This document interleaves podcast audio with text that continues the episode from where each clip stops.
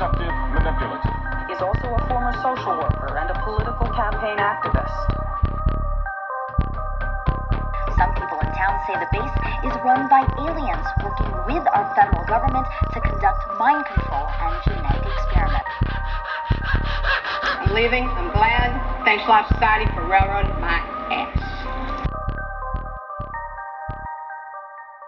Hey everyone, what's up? Welcome to the Eerie Americas. I'm your host, Kristi Hull. This is Vicky Ayala. And it feels good to be back here, a little weird. It's been a few weeks. We apologize. There was a lot going on. Vicky was moving, going on in the world. We're trying to social distance but still enjoy our summer. So it's been a, a rough transition for the entire planet, including the hosts here, but we're back. And one thing I just said to Vicky before we started, I'm like, dude, it is weirdly quiet on your end. Like, Exactly. It is so quiet in here. like on her end, hearing a horn in the distance, hearing a motorcycle, hearing an ambulance. You don't hear anything, which means you also do not hear Lena because she has nothing to react to. Speaking of which, so we're recording the day after Independence Day. And uh, I was wondering because Lena has, I don't think we've ever talked about it on the podcast, but Lena has massive anxiety when it comes, like a lot of animals when it comes to fireworks. Hers is really, really bad. She actually injured herself a few years ago to the point where like she had to have surgery. So it was a big deal that they moved into this place right before the 4th, but I wanted to find out like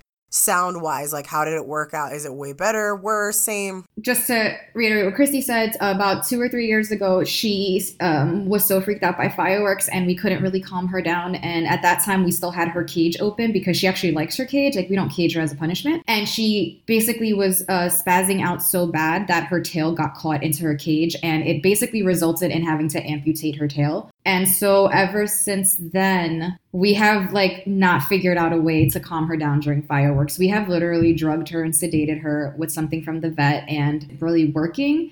And so um, we've been here for a week now, and I have to tell you that I it, I had for, I had trouble sleeping the first two nights because it was so quiet in here. Yeah, because Vicky's one of those freaks that, like, I know most people from the I city. need noise. need noise. Like it sounds like a weird thing to say to a lot of people. They don't get it, but we really do get used to it. And so when it gets quiet, it's super weird. I had the same issue when Kristi got married, um, and I stayed in a cabin in the woods, and I was like, I can't fucking sleep because all I hear are crickets. like that's all I hear. And excitingly, uh, we're hoping to see each other soon. So Vicky might be coming out for a visit. And We are still being very careful. It'll be driving. I'm not flying. the one thing you have to get used to is like even at night, Denver's quiet. So you're gonna Oh, yeah, have trouble it's- in well, I'm getting used to it now, but like they're still doing fireworks nightly over here. I'm sure, like everywhere else, and it is a lot quieter here. So we still gave Lena the medication that the vet gave us to calm her down. But I have to tell you, it was not bad at all. It really wasn't. Uh, not only was it not bad, she kind of just slept a lot. She did bark. I have to say, maybe a total of five to eight times the whole night. That's not bad at all for her. And She barked at me the first time I met her about four or five times. Oh, so that's because you weren't bad. paying attention to her. Well, How I mean, like it, it was an excited bark. It wasn't a scary bark, but comparatively, I'm saying she barked Oh, yeah. almost the same amount as she normally does when she's excited. It was so so not bad. not bad. Um, we kind of just played some music. It drowned out most of the noise. And whereas everywhere else in Brooklyn, I think got fireworks until about four or five a.m., we were asleep by like 1.30. wow. and it was fantastic. This apartment is great. It is quiet. It is big because I sent Kristi a video of it. Huge. Um, and so we're very happy. And I like to report that Lena had no injuries. Yay. I can't even imagine because even Donnie hates them. He has those little sunny seats, you know, like those suction cups that go up to the glass and they just rest on them. That is his permanent place. Like, as far as he's concerned, even when you peek in his shades, he's like, hey, what are you doing in my room? He's very protective of that space. He was jumping down all day. He's not a big fan of thunder, lightning, and that's what fireworks sound like. So to him, it's not good. I can't even imagine your poor pit bull that's huge and terrified, and you can't like calm her down. Uh, yeah, and way, that's the so- thing. Like, it's very hard for us. It's not like she's a small dog that I can just cradle in my lap and like I can't do anything. She's 66 pounds. You know what? It was honestly the best in the last four years, I have to say, that she's had for July 4th. I was very happy to report that. And I also, for the first time in three months, saw both of my siblings. Um, we haven't seen each other since our mother's funeral. So it was actually not such a bad fourth for me. Yeah. It was actually a pretty good day. Uh, we watched Hamilton and we ate some pizza, and it was great. It was a good That's day. awesome. But speaking of, aside from watching Hamilton, which I have to catch up with because my husband doesn't have the capacity to sit through one mu- musical if it's not live. See, the good thing is, I tr- like the way I got my husband to watch it was I didn't give him a choice. I was like, well, my brother and my sister are here and they're guests and they want to watch it. And I was like, he can't tell me anything if I tell him my brother and my sister want to see it. Good one. That's how I got him to see it. But yeah, so I'm gonna catch up with that. But the one thing, everyone that's w- listened to the show for a while knows I'm a nostalgic person at this point. I always like talking about things of the past and things that I liked and things that I grew up. They are bringing a lot of our childhood back, but one of the greatest things they've brought back was Unsolved Mysteries. And everyone that's listened to the show knows it was so, it happened so fast. It just, I don't even think anyone knew it was happening. They just posted it. I get literally six text messages two from my siblings, two from other family members, and two friends that were like, dude, did you see it? Mind you, I was already on the first episode because as soon as I woke up, it popped up on my Netflix and I was like, what? You're the one who told me. She was like, I'm watching Unsolved Mysteries. I'm like, oh, the old one? I watch it all the time. She's like, no, there's No. a new one on Netflix. I'm like, but what about without Robert Stack? I woke up at 7 a.m. my time and I got on my phone and Netflix, you know, they always email you recommendations, but the first thing I saw was Unsolved Mysteries and I thought it was the old show. And I'm like, oh, okay. Even Like, that would have been on. okay with me. I know it's on um I think it's on Amazon Prime, but I figured, oh, maybe they're sharing the rights or something. I went on, I was like, oh no, this is like a new series. It's just not the style, the formatting has changed Right. on television. People don't need a host in a trench coat and you freaked out anymore. It's just not necessary. They stopped doing that. It's very Twilight Zone, very old school. They don't really do it that much anymore, aside from the new Twilight Zone. But I went through it. I flew through it. It was all great episodes, all very intriguing. Only one that I actually heard of, or no, rather two. and already, like, since it aired, they are the FBI already reopened one of those cases, which I think that case is it's kind of easy to solve. But the only episode I have to say that I didn't watch is there is an episode that is in French. The only reason I didn't watch it is because I was watching it while because I did work busy. on the Yeah. third. Um, I worked on call, so I couldn't pay attention to the subtitles. So I was like, let me not just put this on in the background. I'm gonna go back when I can really pay attention and rewatch the episode. So I do have to watch that episode, but I did watch all the others, and I don't know. It, like you said, it was kind of like it's it's weird because it's nostalgic in a way, but then at the same time, it's like modern. So Mhm. it's like it, it, it was it was It was a perfect cross. I thought it was perfect. It's number Yeah. one right now, so I'm sure anyone lis- listening has probably watched it already. But definitely recommend checking it out. Yes, and they sure. still give you, they still give Robert Stack props. I love the silhouette of him. Oh yeah, the the silhouette in the intro. and they didn't change the song; they just kind of updated it, which was great. Yes, that was also. I was like, that's something that could really turn you off to it because I'm like, you have to keep the song. Like it's yeah, just it's and you have to give show. an homage to Robert Stack, and they did it Yeah. perfectly. So I loved it. I can't wait for more episodes. The only thing I thought was unfair was there was only six. There used to be like thirty I episodes. know. I was hoping there'd be at least ten. Totally. I literally finished it, and like for some reason, Netflix with Netflix, it looped back to the first episode, and I was like, wait, I saw this one already, and I thought maybe like I messed up and like pressed the remote, and then I look and I'm like, oh my god, there's only six. Yeah. Like, what am I supposed to do with this? Yeah, it was quite the tease. But you guys So got Netflix, us please, please do more. You got us hooked. Come on, bring out more now. All right, so let's get into Reddit. I'm going through the paranormal thread, and Deviously Annoying posted something that I completely relate to. I actually did a whole episode on how much I hate it. You know, it reiterates my hate and makes me remember why I hate them so much. My doll's hands would change, and I have no explanation as to how. Everyone who's listened to the our October episodes knows how much I hate dolls. I hated them growing up. I won't have a doll near me. I'm talking like plastic dolls, Barbie dolls. And she actually posted this today, July 5th. I've decided to post each and every single one of my significant paranormal experiences on Reddit as of today, starting with this one. My memory of my early childhood is quite good. I wouldn't say I'm sensitive to the paranormal at all, just a regular old person. When I was about four years old, I owned a baby doll. This doll didn't look creepy or anything. The doll's entire body was made of hard plastic. The shoulders and hip joints and maybe the neck could bend, but none of the other joints could, such as the hands and feet, which were molded plastic shapes. So this is just kind of like your standard doll that you can probably get like, you know, pay 20 bucks for, you know, whatever. The doll wore a long sleeved white onesie that had tiny purple triangle on it. Bald head, I think. I have no idea where I got this doll or what brand it is or anything, just that I lived in BC, Canada at the time, about 2001. My parents can't remember the doll. So basically, the doll's hands would change. I can specifically remember my uncle placing the doll on the couch with its arms out and both of its hands completely open. Sometimes after that, the hands would be fists or one hand open and one hand closed. At the time, of course, I had no clue that it was weird whatsoever. I had just tried to pry the plastic hands open when they were closed, swearing that they were open last time I checked, but to no avail. It was physically impossible for the hands to change, but they did. It wasn't a fancy or expensive doll either. I don't know why I thought of the story. It might not be paranormal at all, but I'm pretty damn certain of what I saw. I have no idea where that doll is now. I gave most of my toys away when I was six and we had to move to another country. Not the coolest story ever, but hey.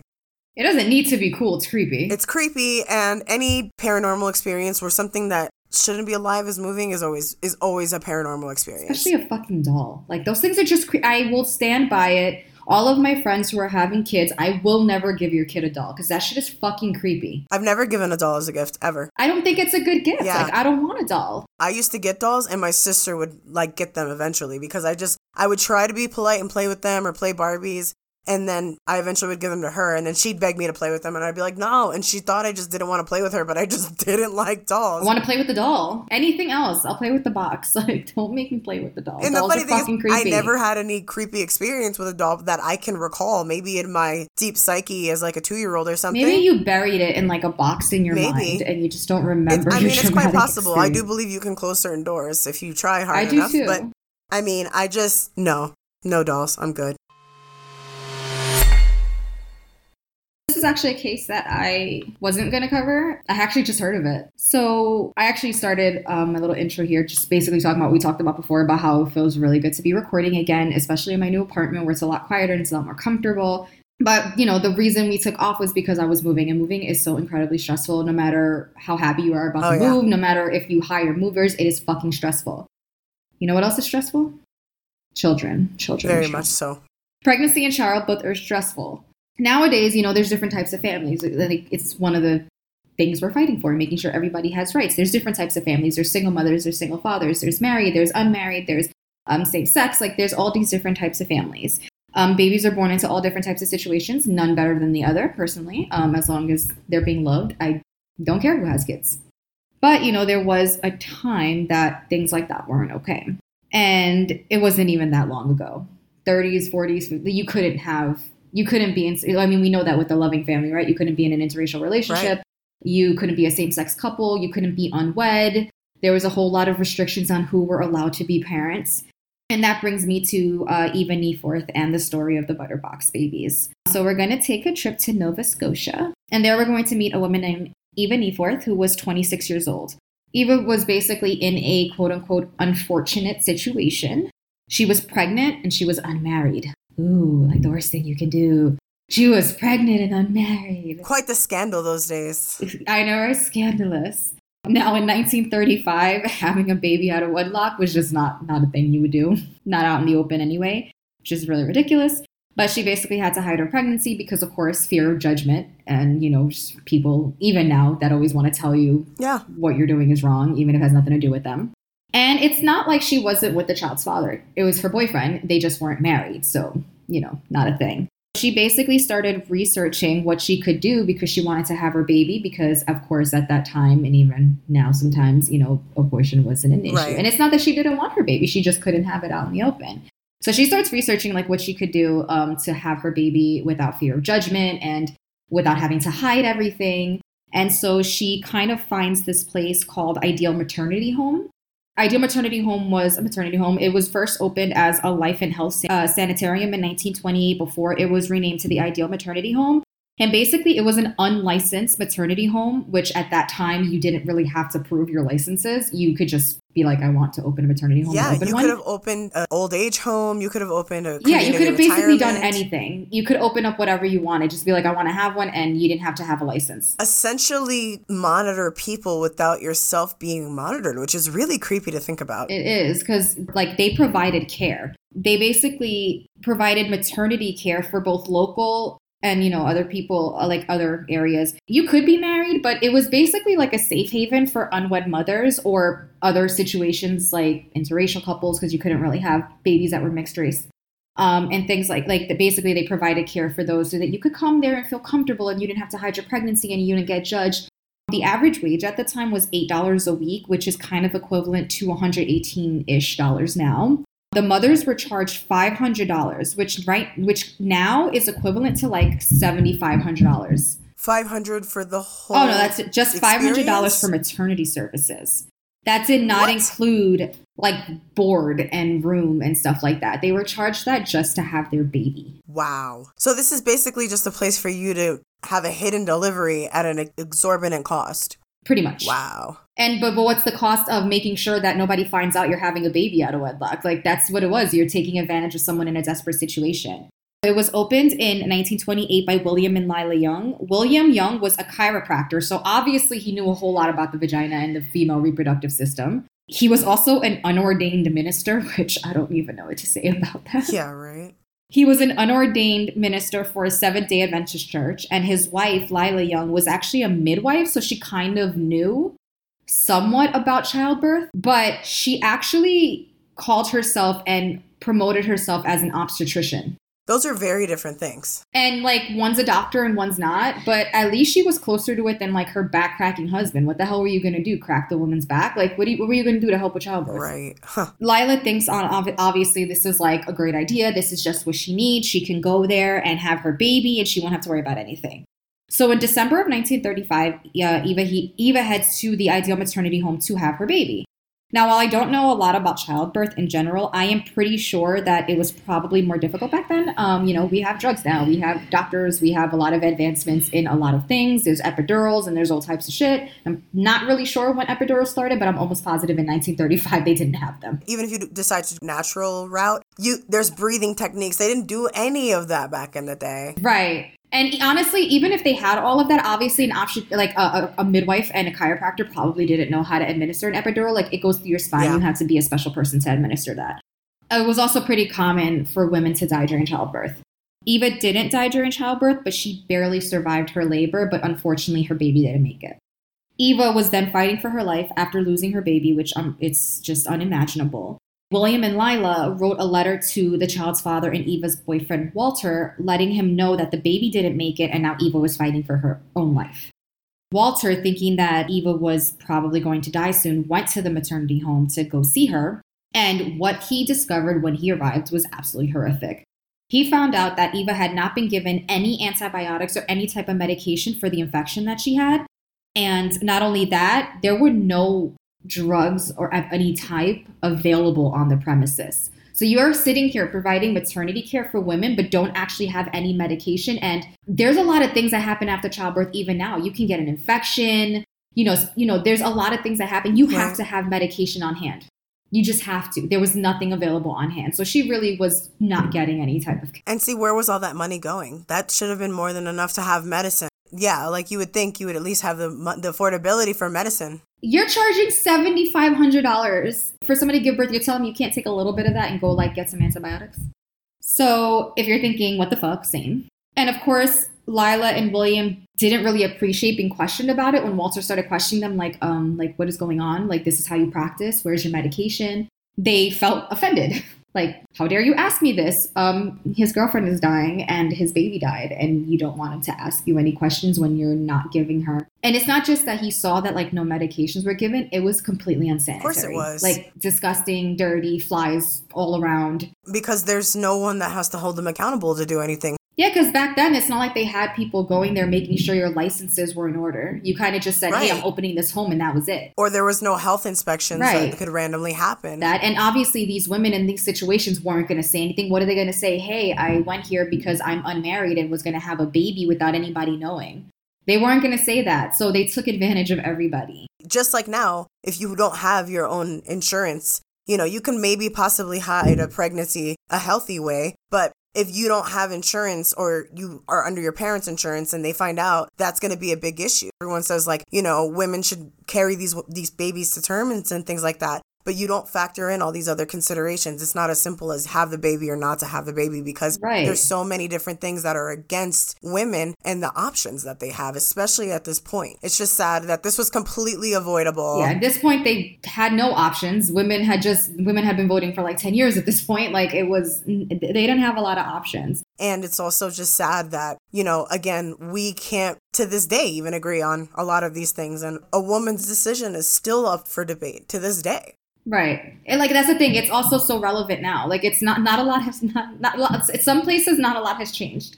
as Walter starts questioning them, like, why didn't you call a doctor? Because obviously they're not doctors.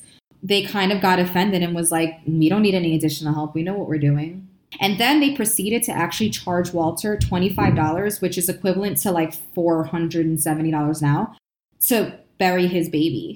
So, like, he's dealing with all this, and then they have the freaking nerve to charge him for burying his baby.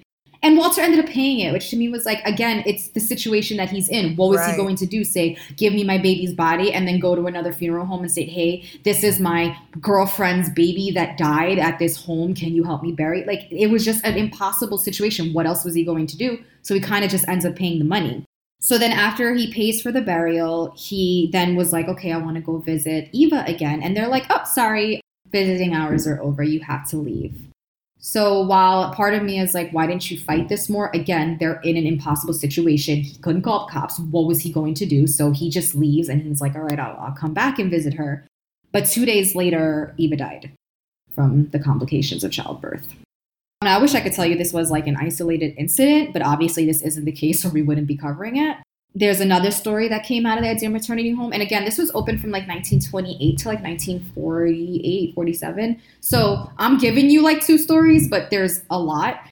There's a woman named Violet Eisenhower who describes her experience of giving birth at Ideal Maternity Home. Violet was actually married when she found out that she was pregnant, um, but she still decided that Ideal Maternity Home was the choice to go to have her baby because it was supposed to be this place where they gave you care at the end of the day, whether you're married or unmarried, they gave you maternity care. And even though it was mostly known as like a safe haven for un- unwed mothers, it was also considered one of the biggest, most modern maternity facilities in Canada. So she figured, let me have my baby there. Like my baby will be safe. I want the best care I can get. So on July 7, 1940, Violet goes and she gives birth to a baby girl named Faith.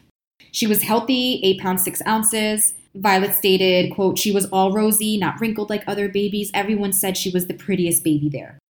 So Violet, you know, she has her baby. She's nurse. She's nursed, nursing her for about two weeks, like because you did get like it wasn't like now where they send you to the hospital, like they send you home from the hospital like the next day. You used to be able to be in the hospital for like a week or two after you had a baby. And right, like she's she's going to be discharged after two weeks. A few hours before she's supposed to be discharged with baby Faith, she gets told that Faith had become ill during the night and she had turned black and stopped breathing.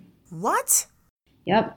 Violet, uh, there's a quote from Violet that says, I didn't think to question it. Why should I think anyone would take my baby? But then Violet starts to hear rumors from other people, like around Ideal Maternity Home, and they're telling her that they're really suspicious about the death of her baby.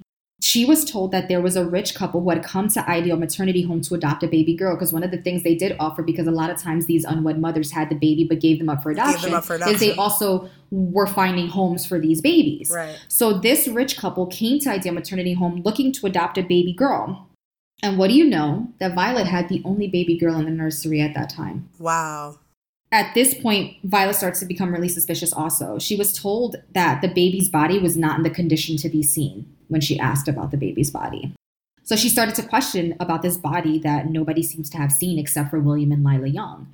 And um, Violet's mother had even sewn like a little pink dress for the baby to wear, you know, for her burial. And they told her that it was too late, that she was already prepared for burial. What? No, come on. So Violet and her husband were then handed a literal butter box. It, back then, you used to get groceries, and they box. They used to be butter that came in these boxes, and it was literally labeled butter box, and that's what they handed to her. Wait a minute. She spent like thousands upon thousands of dollars and you gave her baby back to her in a wooden box. Yes, um, with the lid screwed tight. So Violet did not go to the funeral. She was just sick. She couldn't do it. But her husband did and her family did. And she remembers hearing her husband and her father arguing that night, stating that they were going to dig up the grave themselves because they just they didn't believe it. They were basically saying, I don't care. Like, because, you know, they said that the body turned black and she stopped breathing. So they were like, I don't care. I don't care if it's dark as, as, as tar. I want to see the baby. I want to see the body. But Violet kind of told him to leave it alone. I think it was just like a little too hard for her to deal with it. so painful. She actually never has another child after that because she just couldn't get over what happened.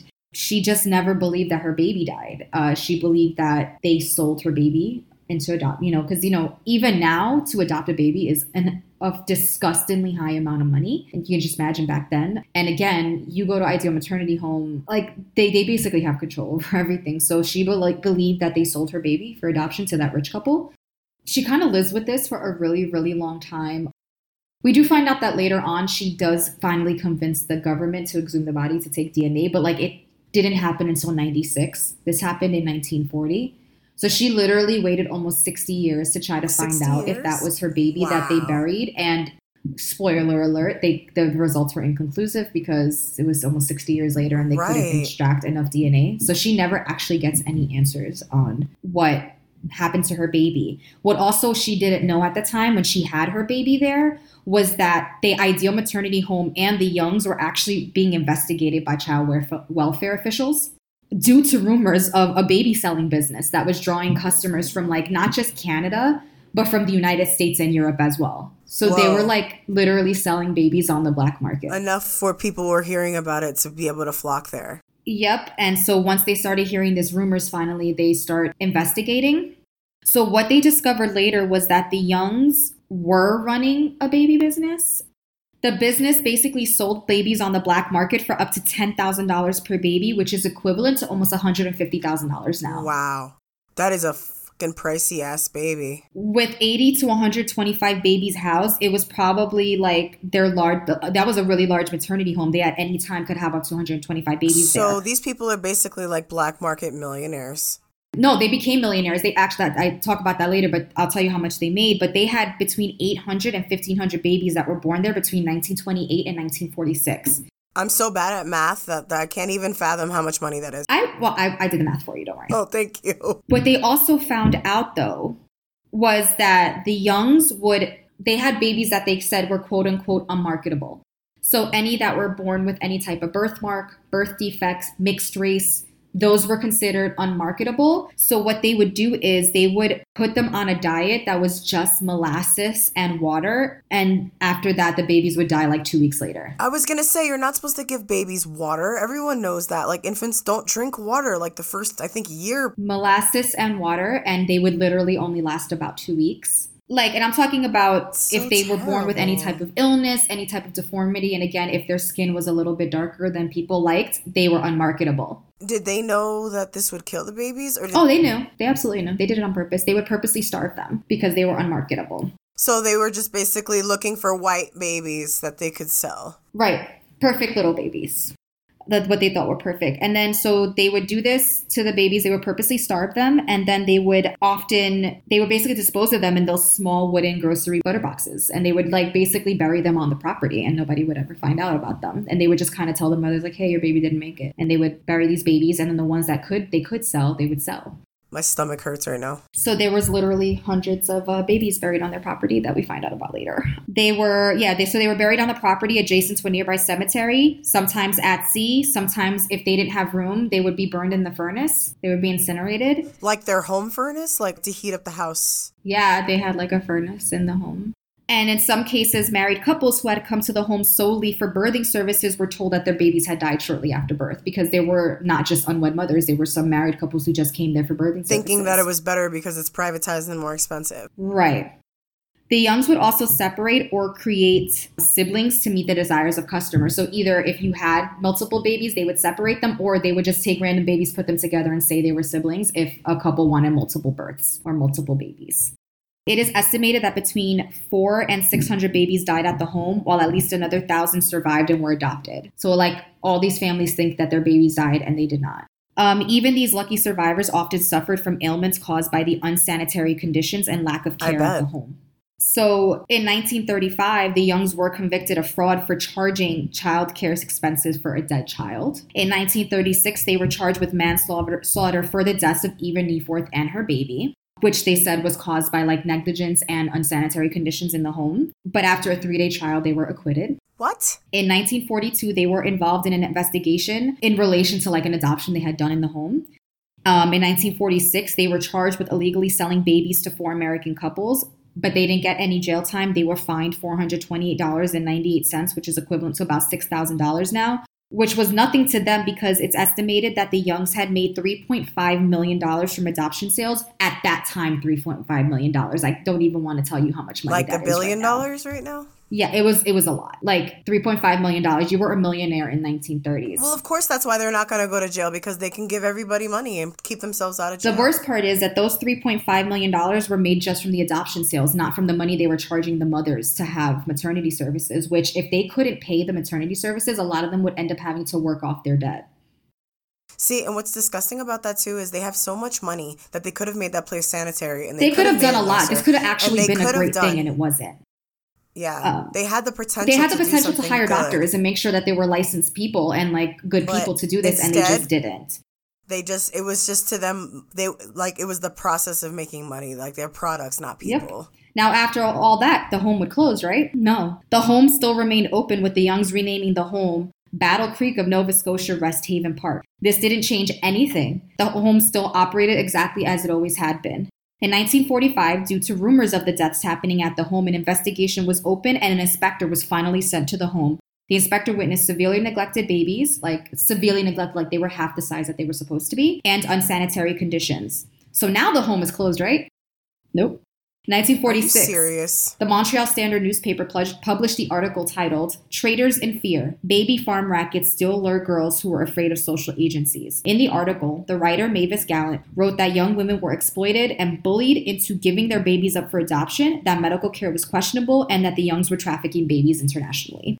The Youngs actually tried to sue for fucking defamation, which, newsflash, it's not defamation if it's true. So they actually not only lost the trial, but this actually ended up being their downfall because that is when, uh, during the trial, there was during the investigation, they discovered that there were dead babies buried in butter boxes all over the property. So, like, they turned themselves in essentially. So now the home is closed. Oh, it actually still didn't close after this. It took another two years. It wasn't until 1948, and it wasn't because of the dead babies. People, hold on, were people still showing up? Um, up until the home closed, yeah, people were still showing up because again, this is not like now with social media and news where everybody would immediately find out about it.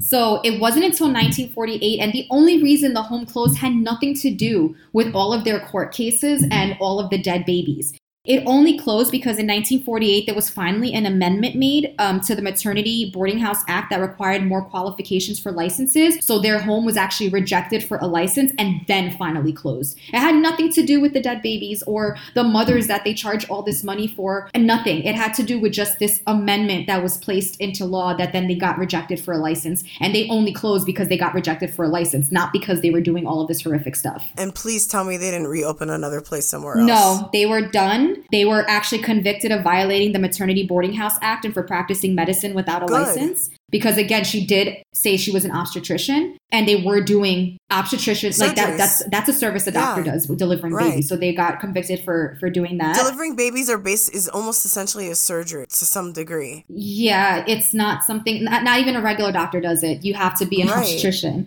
And it'd be one thing if you if you if you say yourself you're if you say you're a doula or you're a midwife, then you, people are going in knowing what to expect. But to say obstetrician Right. implies that you've been trained and you're a doctor, and if necessary, surgery can be done or medication will be given. That's what you're saying when you say obstetrician. So they got convicted of all this stuff, and uh, if you thought that they went to jail forever, they did not. They were convicted, but all they were done was fined $150. Wait for the whole thing, $150. $150. But they actually somehow went bankrupt after the home closed, which I'm not sure how because they made millions of dollars. But again, maybe think of all like these lawsuits and legal fees, I guess. But they went broke as fuck after the home closed. And um, in 1962, William Young died of cancer. And in 1967, Lila died of leukemia. And get this Lila gets buried in a cemetery right next to where she and William used to bury the babies in butter boxes. And that just kind of reminded me of when Ted Bundy wanted his ashes spread all over where he had some victims of his. Yeah, that's almost the same thing. You're right. Survivors of the ideal, there were survivors of the ideal maternity home, you know, the ones that were adopted from all over Canada, the United States, and Europe who eventually did meet. Um, they provided support and kind of aided other people in like the search to find out who their real parents were. So there are like books and there's a couple of movies and stuff based on this um, because there were some survivors who found out that they were butterbox babies. The home has been subject to several books, plays, and two movies. There was a book written by Bette Cahill called Butterbox Babies, which is adopted into two movies one in 1995 called Butterbox Babies, and another movie that was released in 2019 called The Child Remains. But unfortunately, like Violet never got any answers on whether or not her baby survived. I hope she does. Um, I hope that more people get closure. But that is the uh, case of the Butterbox babies. See, this is so like infuriating on so many levels and things like this happen because people try to control what happens to women's bodies. And this is the result of these things. This is, yeah, when you don't give women a choice. Had these women not been judged for the situation that they were in, they this would have never would no. sought to this treat institution this kind of would treatment. never exist because we could just get we would have all of our options safely. Not to say that everyone that would go into that hospital wanted an abortion or wanted to adopt their child or whatever. A lot of these women had no problem having their. I mean, they were bullied into giving them for adoption. I think that if they weren't facing the judgment of being an unwed mother, They, they, would have kept their children. babies. Right. So it's just one of these things like just consider that when you hear situations like this because it's sad that this happened, but it's sad that it's a possibility that this can happen again. And that's something we have to And really it's take sad that this case is so relevant. Some of these are people are still alive. Alive. yeah.